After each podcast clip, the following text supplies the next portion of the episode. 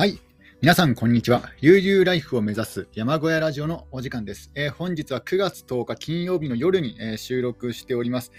えー、1週間、えお疲れ様でした。え土日お休みの人は、えごゆっくりと、え休んでください。このラジオでも聞きながら。えただですね、えサービス業、飲食業の方は、え土曜土日土曜日、日曜日が、え本番ですので、え逆にですね、えこのラジオを聞いてまったり過ごして、えで土日にね、えーと、迎え土日に備えて、えー、くだされば、えー、ありがたいですね。で、えー、今日はですね、何のお話を、えー、しようかと言いますと、あまずあの現状報告ですね。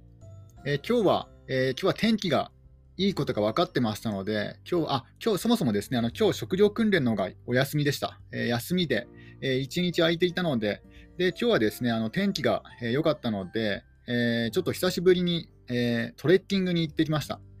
で、えー、ここ最近ですね、ずっと歩いていなかったので、あのー、まあ、県内の、え低山に行ってきたんですけども、なんか片道1時間で登れるような、えね、簡単に攻略できる、え低山を探していたら、ね、すぐにえ見つかったので、そこに行ってきたんですけども、やっぱりネットの情報だと、あの低山ってなかなかネットの情報が少ないので、えー、どういうものなのか分かんないんですよね。で、結構ですね、楽だな、楽かなと思ったんですけども、いや、いや、1時間、片道1時間の登山にしたら、結構大変なとこでしたね。うん。なんか、えー、意外とあの前半はね、あまずまずですねどの、どの山に行ったかというとですね、あの群馬県の中央にあるあの沼田市の、えーとですね、とか、十神山というところに、えー、行ってきました。標高700メートルぐらいしかないので、あの自分の自分の住んでる山小屋の山林とあんま高さ変わらないんですよね。あの50メートルぐらいしか変わらないので、なんか、えー、ね、ちょっと、えー、なんだろう、そんなに、えー、難しい山じゃないないんだろうなと思ったんですけども、いや、結構登りましたね。あの途中、前半はですね、前半はなんか林道林道なんですよ。あの軽トラックが 4WD の軽トラックだったら余裕で走れるような林道の林道なので途中までは。なんかね、普通にサクサクと歩けて、なんか、なんだ、こんなもんかと思ってね、歩いたんですけども、残り3分の1とか4分の1ぐらいから急になんか岩場が出てくるんですよ。残り4分の1かな。なんか前半はね、全然楽なんですよね。えー、で、本当になんか 後半の終わりの方になってくると、急になんか岩場が出てきて、で結構な急車になってきて、まあ、急車とは言っても、あのー、そんなにですね、あのー、まあ、自分、高所恐怖症なんですけど、高所恐怖症の自分でも、まあ、そんなに怖くないような、えー、高所でしたね。ただこれ、小さい子供だったらちょっと怖いんじゃないかなと思います。そういうルートでした。で、でやっぱり時間、うん、なんか1時間よりも長く感じましたね。特に後半結構長く感じました。あ、ちょっとドリンクを飲みます。うん。で結構地元の方に、え、愛されているような山でしたので、なんか意外と登ってましたね。え、平日にもかかわらず、なんか駐車場がほぼ満車状態で、朝は。え、なんか自分が降りた頃下山、下山した頃はね、自分の車1台と、まあ、多分あの登山客ではなくて、ただそこを駐車場代わりに使っている人が 2, 2台なので、まあ、あの下山時は、まあ、起きるぐらいですね、12時ぐらいに下山した時はね、スカスカだったんですけども、朝はね、結構混んでたんですよ。あの車止められないぐらい混んでましたね。えー、で、えーと、皆さん結構朝の早い時間から登り始めるところですかね、なので。で、えーと、自分は、えーえーと、10時ぐらいに着いたのかな？ちょっと覚えて、時間覚えてないんですけども、後で、後でなんかブログに、えー、書こうかなと思ってます。多分9時半とか10時ぐらいに9時半ぐらいかな、ちょっとね、覚えてないんですよね。うん、で、で、えっ、ー、と、9時半ぐらいから登り始めて、で、一番大そ、なんかいくつもコースがあるんですよ。なんかインターネットの情報だとね、ちょっとそんなにね、あの登山、登山道がね、そんな何本もあるとは思わなかったので、よく分かんなかったんですけども、まあ、とりあえずなんか一番オーソドックスっぽいようなメインのあの通りで、え、行ってきま、ルートで行ってきました。で、メインのルートはそんなにはね、途中までは難しくなく、ただ後半がやっぱり岩場ですので、ね、急になんかね、汗をかき出したりとか、えー、あ、そうなんですよ。今日暑かったんですよね。えー、なんか普通に秋の格好で行ったんですよ。山だからね、涼しいかなと思いきや、ね、ちょっと、これは本当に夏でしたね。なんか、天気予報では27度になるって言うんです言うんですけども、あの車の体温、えー、気温、えー、車の、えー、気温計だと、えー、30度、30度に行ってましたね。なので、結構暑かったです。夏日でしたね。えー、で、その夏日、暑さもあって、なんか熱中症っぽくなりましたね。なので、えー、行きは良かったんですけども、ね、下山、下山時のどっかで体調悪くしたのかな。下山はちょっとあの、急斜面のルートをね、あの行きとは違うルートで、えー、帰ってきたんですね。あの、鉱山跡という、まあ、ちょっと急な、えー、なんか、なぜか知らないんですけど、鉱山跡の方が急なんですよね。そんな急なところに鉱山があったのかと思って、ちょっとびっくりしましたけども、ね、そその鉱山跡で え帰ってきました。結構なんか鎖場とかもあって、ロープのね、ロープを使って降りたりとか、えー、鎖場があったりとかして、意外と低山にしては結構ね、あの、手こ、手こずりましたね。でも、なんかいろんなバリエーションがあるので、あのリハビリ登山にとってはね、すごいいいとこだなと思いました。あの登山なんか本格的な登山の前のあの練習には、えー、すごいいいと思いますね。まず、まず遭難のね、心配がないと思います。あのなぜかというと、あの割と多くの人が1日のうちに、あのね、あの登山してますのますので、あのしかもなんかちょうどいいぐらいの人数なんですよね。すごいなんか、あのたくさんいればいただけで、ちょっと逆にこう、ね、ペースが乱れてしまいますので、ちょっと嫌ですけども、ちょうどいいぐらいの人数なので、逆にいいですね。で、その遭難の、まあ、ね、ルートからね、あのはぐれるってことはまずないと思いますし、なんか頂上付近ってなんかいくつもルートがあるんですよ。で、あとはなんか、えー、なんか、林業家の人が作ったのか分かんないですけども、なんかね、あのじ人が通るような道があるんですよ。あの登山道と間違いそうな道もあって、まあ、でも、どの道その道を降りたとしても、結局はなんかね、あの頂上にはたどり着けると思います。そんなようなあの道でした。で、あのもし万が一何かあったら声を出せば、まあ、声を出し続ければ、まあ、誰かしら気づくんじゃないかなっていう、そそんなような感じだった感じですね。なので、あのすごい練習にはもってこいの山かなと思いましたね、十上山。えー、自分は今日はであの久しぶりの登山でしたので、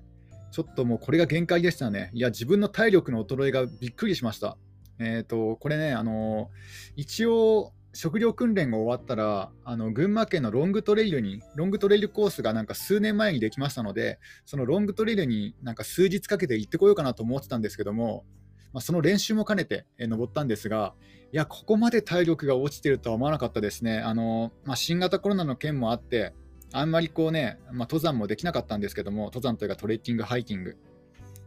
や、それでも1ヶ月に1回ぐらいは、どっかね、あのなんか歩いていたんですけども、やっぱそれだけじゃ全然ダメですね。いやー、こんなになんか弱弱まって、足腰が弱まってるとは思わなかったですね。やばい、やばいです、本当に。体力もだいぶ落ちてますね。で、帰宅したら、もうあれですよ、熱中症でダウンですね。そうだ、帰宅する前にどっか、あの、あれですよ、あの買い物に寄ったんですよね。それ、それもあって、ちょっと熱中症になったのかなと思います。あの、何を買ったかというと、あの、チェーンソーのオイルと、えー、チェーンソーの燃料、ガス、エンジンオイルですね。えー、もうあの燃料が少なくなってきましたので、そのチェーンソーの燃料を買ってきました。で、えー、お昼ぐらい、お昼過ぎに帰宅したんですね。えー、もう12時回ってましたね。1時ぐらいか1時になるぐらいかなと思いますけども。で、ちょっと体調が悪くて、ちょっと横になってたんですよ。もう本当に飲み物しか飲めずに、えー、リポビタン D のゼリー、ゼリーバージョンのリポビタン D を飲んで、ですぐ横になって、で、2時間ぐらい、2、3時間ね、あの横になっていました。で、なんとか回復してきて、ね、あのー、えー、お昼ご飯何食べたんだろう何食べたんだっけななんか全然記憶にないですね。朝は、えー、赤いきつねうどん、カップラーメンですね。で、お昼は、お昼は大したもん食べてないんじゃないかなと思いますね。全然覚えて、ね、いないですね。うん。なんか全然覚えていないぐらいの、あ 思い出した。あの、丸ごとバナナってやつですね。あの、山崎のパンの、あの、菓子パンではないんですけども、なんかスイーツですね。あの、生クリームのオムレットの中にバナナが入っている丸ごとバナナが、なんかあの、前日になんか大体200円なんですけど、198円なんですけども、なんかあの98円半額になってましたので、でその時に買ったのがあって、それを 食べましたね。であと、あとなんかヨーグルトが好きなんで、なんか毎食ヨーグルト、あの小さいパックのヨーグルト食べてますね。まあ、毎食っていうのはちょっとちょっと大げさですけども、ほぼ、ほぼ毎日食べてますね。で、まあそんな感じで、えーね、軽く食べて、で、えー、体力が回復したので、あの、チェーンソーで、えー、また、えー、山林に落ちている倒木を、えー、たまりってました、えー。そんな一日でしたね。ちょっとドリンクを飲みます。えー、だいぶですね、えー、前置きが長くなってしまったんですが、えー、その登山の時に、下山した時にあの汗をかいてるので、ちょっとトイレであの着替えようかなと思ったんですよ。で、トイレはあの仮設トイレが2個ありましたね。で、なんか仮設トイレに入ったらですね、いや、これびっくりしましたね。あの夏の仮設トイレのあの匂いのきつさ、あのそこボットンの、えー、仮設トイレで、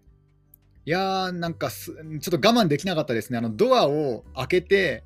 中に入って、ドアを閉めることができなかったですね。夏場のね、ボットン便所の仮設トイレの中っていうのは、本当非常に、うん、不衛生ですね。なんかそれを知って、えー、なんか自分あの今山林に山林をサバゲキャンプ場にしようと思いましてあの仮設トイレが欲しいんですよねで中古の仮設トイレを探していたんですけどもちょっとこのプロジェクトあこのねあの仮設トイレを中古で買うっていうね、それはちょっと一旦凍結しました。あの、中古の仮設トイレはやばいですね。あのまあ、中にはちゃんとしたクリーニングをしてる人もいるかもしれないですけども、ヤフオクとかジモティで仮設トイレ買おうとすると、やっぱ分かんないじゃないですか、どの程度の汚れ具合とか、ねまあ、どんなにクリーニングしたとしたところで、やっぱりね、限界はありますので、もう仮設トイレは新品に新品にしようとね、そこで誓いました。で、あの新品の仮設トイレはあの送料無料なんですよね。送料無料のところがあったので、でまあ、20万近いんですけども、どのみちあの、ね、中古の仮設トイレ買ったとしても、送料込みで、まあ、10万ぐらいいっちゃいますので、それ考えたら新品で20万ならね、悪くないんじゃないかなと思って、ちょっと仮設トイレに関しては、うん、新品にしようかなと思いました。いや、いやあれはひどかったですね。あの夏場の,、ね、あの仮設トイレ、しかもあの底が開いてるやつ、トイレの口が開いてる状態のえー、なんだろう、あのー、ていうんですかね、あのちょためる、ためる系のやつですね。いやー、ボットン系の仮設トイレの夏場のひどさというのは、ちょっとですね、あのドア閉められなかったんで、結局車の中でね、着替えたんですけども、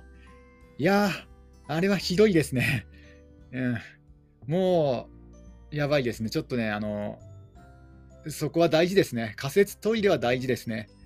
うん。ちょっとドリンクを飲みます。なんか思い出しただけでもなんか食欲が急にダウンしてしまいました。すいません。なんかお食事中の人はちょっとすいません。ちょっとドリンクを飲みますね。なので、あのー、仮設トイレはちょっと新品で買います。た多分多分新品で買います。まあ、あとはあの自分で自作するっていうのも一つの手かなと思いましたね。あの簡易水洗トイレの便器と、あとはお水のタンクを買って、で自分で設置、まあ、現にあの自分の今使っているトイレはあの中古のもらい物なんですけども、そういうふうにやったんですよね。簡易水洗トイレと、ね、お水のタンクをですねあのね自分であの設置して、であの水道直結はしていないんですけども、あの水タンクで、ね、水タンクであの水をねポリ、ポリタンクで水を入れて、それであの直接そのポリタンクの水で流すっていう形式なんですけども、これなんでそういう形式かっていうと、あの自分の山林はね、冬場凍結してしまうんですよ。冬場凍結してしまうとトイレが全く使、ね、使用できなくなってしまいますので、まあそういうこともあって、えーと、手動のあの排水、排水、簡易水洗トイレですね。でなので、あの山の中腹でもそのね、あのポリタンク方式を使えば、普通にその簡易水洗トイレが作れるんですよね。設置できるんですよね。なので、いっそのこともそれにしちゃおうかなっていうのも一つの手なんですよね。で、あの、囲いは自分でその、えー、コンパネとか合板で、なんか柱立てて合板でこの壁作って、屋根作って、やる、やるっていうね、そういう手もあるありますね。あとは、あのー、その仮設トイレのボックスだけ、ボックスだけの状態で売ってるのか分かんないんですけども、その仮設トイレのボックスだけ購入して、で、ボックスの中に、あのー、なんだ、あの、ポータブルトイレ、ポータブルトイレを設置したり、あるいはあのポなんだ、あの、なんだっけな。あれです。あの、缶。なんだっけな。なんだっけな、あの缶。あの缶ですよ。なんで、なんていう缶でしたっけあの、えー、ちょっとなんか生、ペール缶、ペール缶トイレを設置したりとかするのも一つの手かなと思います。でね、まあ、そのトイレの処理はちょっとね、あのまあ、あの 覚悟はいりますけども、ただ、あの衛生的にはね、ねボットン便所で長期間ね、それでため、すごい大量の量を貯めるよりは、普通にこうね、ちょこちょこちょこちょこなんかね、処理していった方がいいんじゃないかなというふうにも考えてますね。だからそのどっちかの方式にしようかなと思います。あのえー、簡易推薦、あ、いや、3つの方式ありますね。まず自分で、えー、簡易推薦トイレ方式を、簡易推薦トイレを設置するか、まあ、あるいはその、えー、ポータブルトイレ方式にするか、であるいは、あの簡易推薦、あの、なんだ、あのえ下水直結型の、え仮設トイレっていうのも売ってるんですよね。で、それがですね、一番安かったんですよ。あの16万円で、16万円、17万円で、あの送料込みなんですよ。だからその16万円の仮設トイレ、水道直結型、下水直結型のトイレを購入して、洋式ですね、洋式便器で。で、あの水道の上水道の方は、えー、ポリタンクで水を入れるっていう、あの直接トイレのタンクに入れてもいいし、まあ、そのまま直接あの便器で流してもいいし、であの下水の方はですね、下水管はね、ちょっと通ってませんので、あのー、なんだ、あの塩ビパイプで、えー、管を作って、で、あのー、お水のタンクを購入して、それをね、あのスコップで掘って埋めるっていうね、そういう手もあるかなと思ってます。だから、うん、それが一番いいかな。あの、そうですね。うん、なんかポリあの自分でね、あの小屋を建てる、トイレ小屋を建てるよりは、もういっそのかそ仮設トイレで丸々買ってしまって、で、あの、その、えー、下水のタンクだけ、お水のタンクだけ自分で設置するっていう方向で、えー、なんとかやっていこうかなと。まあ、それでも16万円ですからね。えー、まあ、ただあの、中古で買ったとしても、まあ、どのみちね、10万円近くかかっちゃうんですよね、送料とか入れると。なので、まあ、しょうがないかなと。うん。もうこれは必要経費と思って、えー、16万円、17万円で、え、洋式便器の、え、仮設トイレを購入して、で、あの、お水のタンクだけ自分で設置するっていう方向に行こうかなと。もう、あの、中古の仮設、中古の仮設トイレというか、あの、なんだ、えー、夏場の仮設トイレってやばいですね。うん、あの、いや、何度か利用したことはあるんですよ。あの、他のところは。あの、他のところはもっと綺麗だったんですよ。あの、なんだ、あの、えー、普通に、普通に水が流れたりとか、ね、あとは、まあ、多少匂いはあっても、まあ、なんとか使用できるような、あの自分でこう足で踏んで、足で踏むと水が流れるような形式とか、そういうトイレだったりするんですけども、あの完全なボットン形式の、あの例えばスマホとか落としたらもう絶対にと拾えないようなあのボットン便所の仮設トイレって、いや、夏場やばいなと思いましたね。あれ、使用できないな。で、なんかね、小バエもなんかね、結構たくさん飛んでいたりとかするし、うん。いやー、ちょっとあれはやばい。だから、あのー、なんだ、災害の時の仮設トイレなんてね、すごいことになってるんじゃないかなと思って、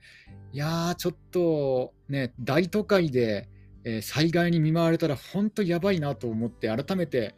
やっぱ地方暮らしは地方暮らしでね、こういう災害の時はいいかなと思いましたね。だって、あの 都会のあのそのなんだ避難所のトイレよりは普通に山林で山ほ山林で穴掘って用を済ます方がはるかに衛生的な気がするんですよ。いやだからそれを知ってその仮設トイレ、まあ、仮設トイレもレベルがありますけどね仮設トイレもいいものもありますけども特に最近はなんかいいのも出てますけどもただあの仮設トイレ状態が悪いものを見てしまうとこれはもう中古ではとても買えないというふうに思いました。ちょっとねあのもう二度自分自分がもしキャンプ場にキャンプ場利用者であのその仮設トイレだったらもう来れないなと思いましたね。うん。ここ来れないなと思いました。いやだからもう新品の仮設トイレを買います。もうここはここは譲らないですね。うん。ここはもう譲らないです。あのたとえねたとえあの新品の仮設トイレを買ったことによってあの軽トラックが買えなくなったとしてもお金が尽きてこれはこれは軽トラよ軽トラックよりも仮設トイレにお金を使った方がいいと思いました。あそのキャンプ場経営の場合は。いやー、ちょっとひどかったですね。うん、よでもよかったですよ。今日行ってよかったです。あのもし行かなかったら、普通にね、あの5万円とかの安い仮設トイレ、ネットで注文、あヤヤフオクとかジモティであの購入していたので、しかもげげなんだあの現物確認せずに。いやー、よかったですね。ちょっとね、あのもし中古の、その今日今日今日自分が利用しようと思ったあのボットン形式の、ね、あの組み取り式の普通のね、あの仮設トイレが届いたら、いや、マジでこれね、あのお金払ってで、ね、でもあの処分したいなと思いますもん。いや、だからよかったです。行ってよかったです、登山に。うんあのまあ、皆さんはね、あの仮設トイレを生活の中で使うってことはないと思いますけども、購入することはないと思いますけども、あのもし、もし万が一仮設トイレを購入するとしたら、自分はあの多少お金がかかってもあの新品をお勧めします。これ2つの理由がありますね。やっぱり衛生面でね、あの誰も使用していないので、衛生面でいいっていうのもありますし、あとはあの新品で購入した場合、送料無料の場合があるんですよね。あの自分が購入しようと思っているところは、えー、送料無料でした。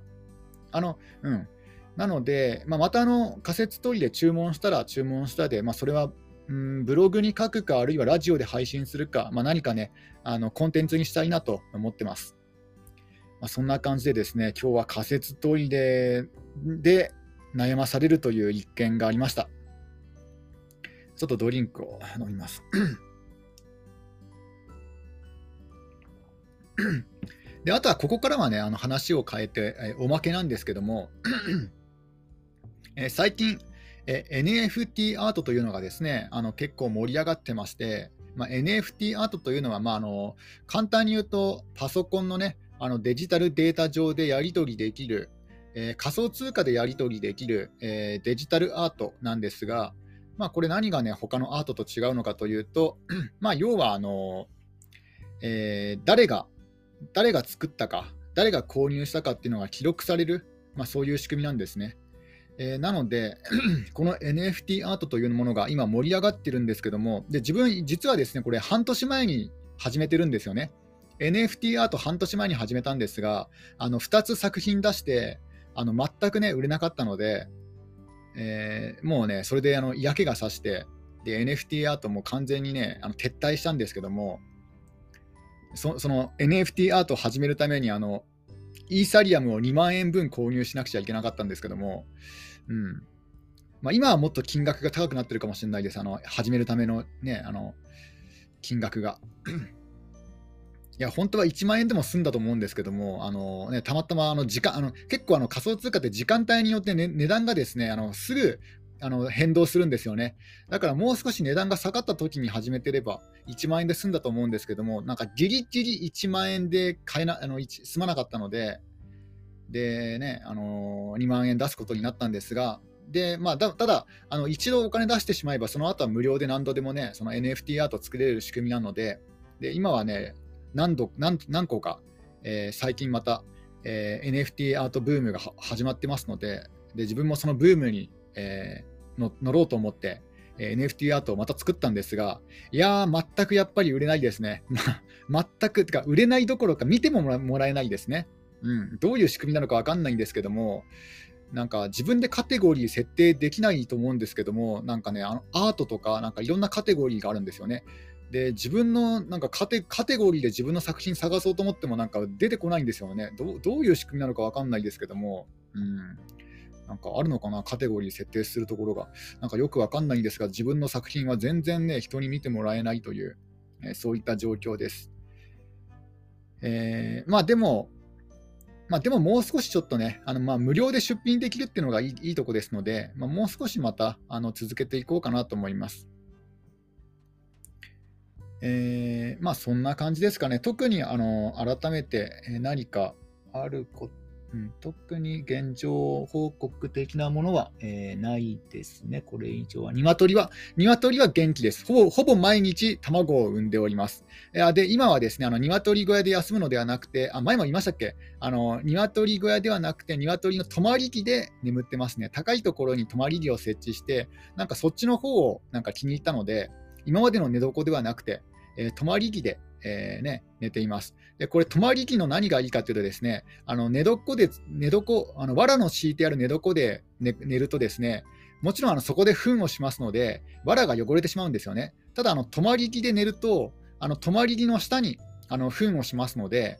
えー、まあ、ソマリンの下がウッドデッキなんですけどもね、ウッドデッキは汚れちゃうんですけども、まあ、ただ、あの、藁は汚れなくても、えー、済みますね。うん、だから、泊まり木っていうのは結構いいなと思いました。やっぱり鶏も、ね、鳥の一種で、やっぱ高いところの枝に止まって寝るっていう習性が残ってるのかなと。だから、割と高いところにある泊まり木で、えー、寝てますね。うん一番高い泊まり木で、泊まり木をなんかあのいくつかセットしたんですけども、やっぱり一番高い泊まり木で寝てます。まあ、泊まり木というのはあの横に渡した、えー、まあ自分の場合、角材なんですけども、まあ、本当はね、あの自然の枝の方がいいらしいですけども、あのあんまり長い枝とか、その垂直で長い枝とかね、あんまこう、まあ、山林でも、まあ、探せばあると思うんですけども、なんか面倒なので、あの角材で、えー、補ってます。え、そんな感じですかね。鶏も元気だし、えー、まあ、今日はすごい久しぶりに晴れましたという、えー、そういったお話です。でした。え仮設トイレは、え新品に借りるという、えそういったお話です、えそれでは皆さん、今日も一日楽しんでいってください。終わり。